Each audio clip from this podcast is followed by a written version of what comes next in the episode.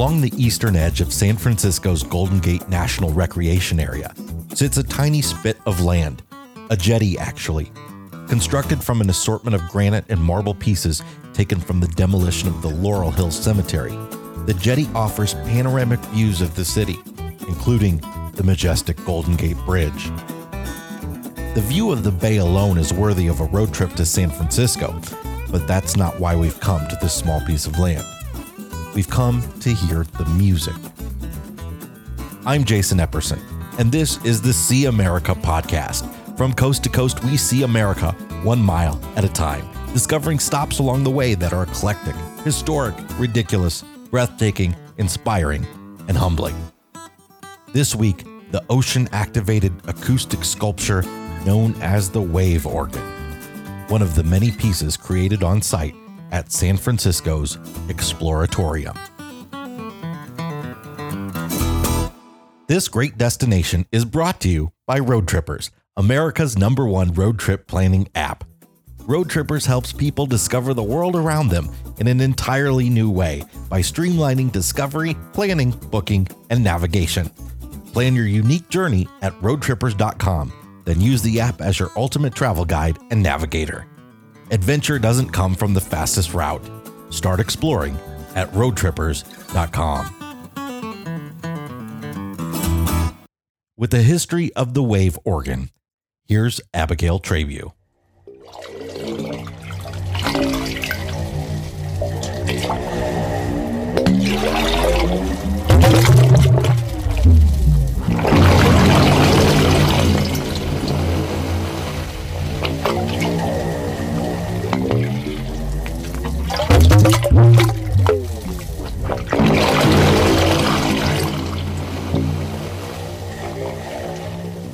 Richards, an artist in residence at the Science, Technology, and Art focused Exploratorium in San Francisco, had grown fascinated by artist Bill Fontana's recordings of sounds emanating from the vent pipe of a floating concrete dock in Sydney, Australia. He thought he could build upon this phenomena, an almost electronic sound, by harnessing it into a musical instrument. In 1980, he was awarded a planning grant from the National Endowment for the Arts that would enable him to conduct an investigation into the physicality of what he would come to call the wave organ. Working alongside sculptor and master stonemason George Gonzalez, Richards built a prototype on the jetty overlooking the bay and presented it as part of the New Music 81 festival. Though rudimentary in nature, the spirit of the work was there. Richard's wave organ was met with enthusiasm and support, and the buzz stirred up so much excitement that the museum immediately began to install a permanent exhibit that would replace the prototype. Though enthusiasm was strong, construction of the piece didn't begin until September 1985. The wave organ was officially complete eight months later in May 1986. The instrument itself is comprised of 25 organ pipes made of PVC and concrete that extend down into the water at various levels. The wave organ's sound is created as waves crash against the ends of the pipes and move in and out. As the waves roll in, the pipes fill with a liquid music. These low, gurgling notes ebb and flow with the movement of the ocean and the changing of the tides. The sound is subtle, requiring visitors to become sensitized to its music and at the same time to the music of the environment. The wave organ's song is always changing, much like the tide itself and the city it sings to.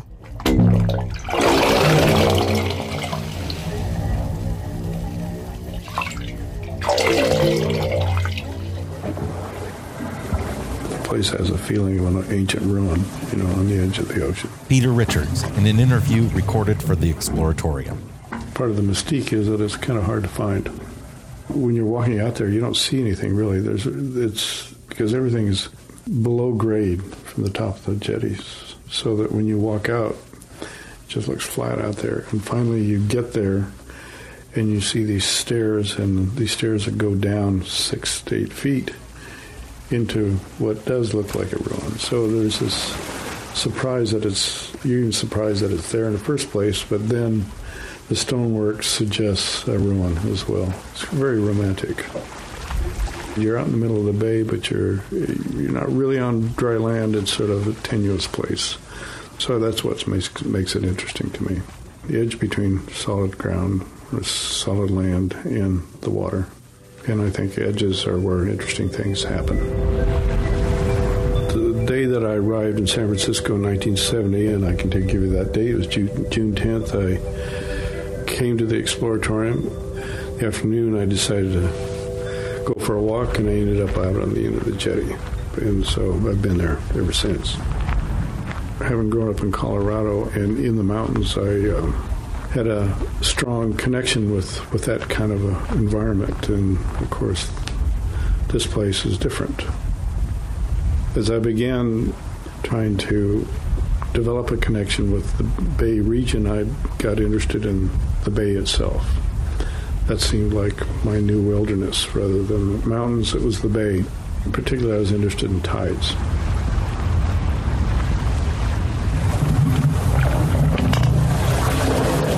Nature of the sound is uh, is a function of the relationship of the Earth to the Moon, and that of course affects the tides. But it's also the Earth and the Moon to the Sun, which is affects the weather and the seasons. The wave organ is a, an assemblage of uh, of material, some of which was found on the site itself, and some that we brought in. My collaborator on this project was George Gonzalez. George is a, an artist and a stonemason. Some of the stone out there came from a uh, cemetery that had been bulldozed in the 50s. The other stone comes from uh, the city. They're recycled curbstones. Before it was it was a place for fishermen and uh, maybe uh, people who like to explore like me, but it wasn't an inviting place for the general public.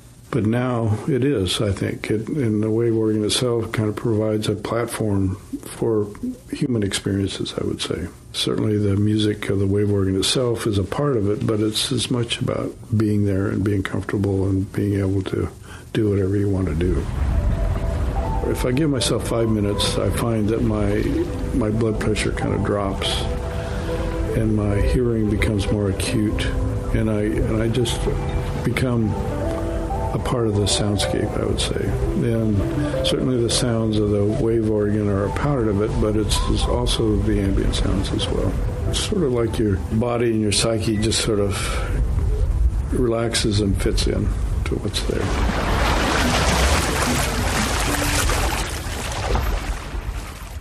Families go out for picnics. Kids love to climb around on the on the stonework. Um, fishermen use the terraces as launching pads for their fishing. Um, kids go out there at night and party. It's it's used 24 hours a day. I always thought of it as a contemplative place myself. There's more to the wave organ than, than just the sounds that the pipes are creating. It's it's a mixture of those melodic sounds, but overlaid by the ambient sounds. It's the sounds of the environment. It's the symphony. The wave organ is just uh, sort of an accompaniment or a punctuation. And the theater unfolds right there in front of you.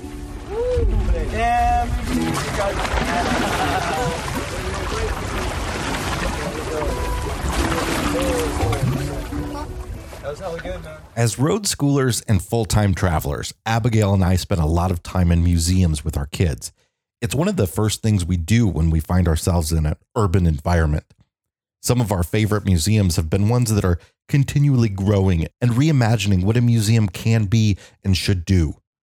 The Exploratorium is one of those museums. The dream of Frank Oppenheimer, renowned physicist and brother of J. Robert Oppenheimer, known to many as the father of the atomic bomb, the Exploratorium has been making their own hands on exhibits since they opened back in 1969. Located at Pier 15 and built inside the Palace of Fine Arts, which was once part of the 1915 Panama Pacific International Exposition, the Exploratorium was revolutionary for its time. Instead of stuffy halls filled with items you could only look at, you went on an explore for yourself adventure filled with hands on exhibits. The Exploratorium continued that revolution in 1992 when it launched the Exploratorium website, making it one of the first 600 websites on the internet. Today, the Exploratorium boasts over 650 hands on exhibits, including the wave organ. You can reach the museum via car, bike, or San Francisco's public transit. There's an admission charge to tour the inside exhibits. However, there's no charge to visit the wave organ. A popular spot in the morning with fishermen, the park and trail is wheelchair accessible, and you can reach the trailhead at the Marina Green Park. The wave organ sounds best at high tide, and the museum has a link available to check the tides. We'll include it in the show notes along with the video My New Wilderness, from which we drew the interview with Peter Richards for this episode. We'd like to thank the Exploratorium for providing it.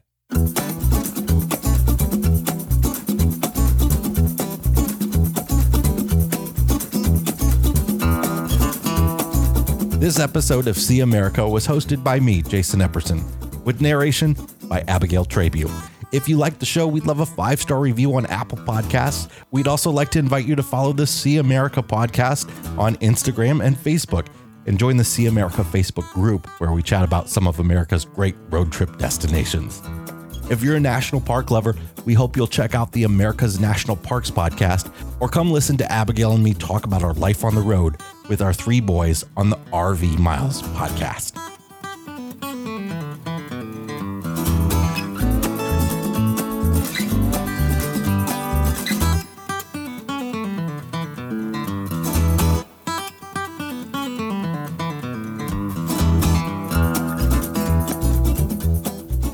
This great destination was brought to you by Road Trippers, America's number one road trip planning app. Plan your unique journey at roadtrippers.com, then use the app as your ultimate travel guide and navigator. Adventure doesn't come from the fastest route. Start exploring at roadtrippers.com.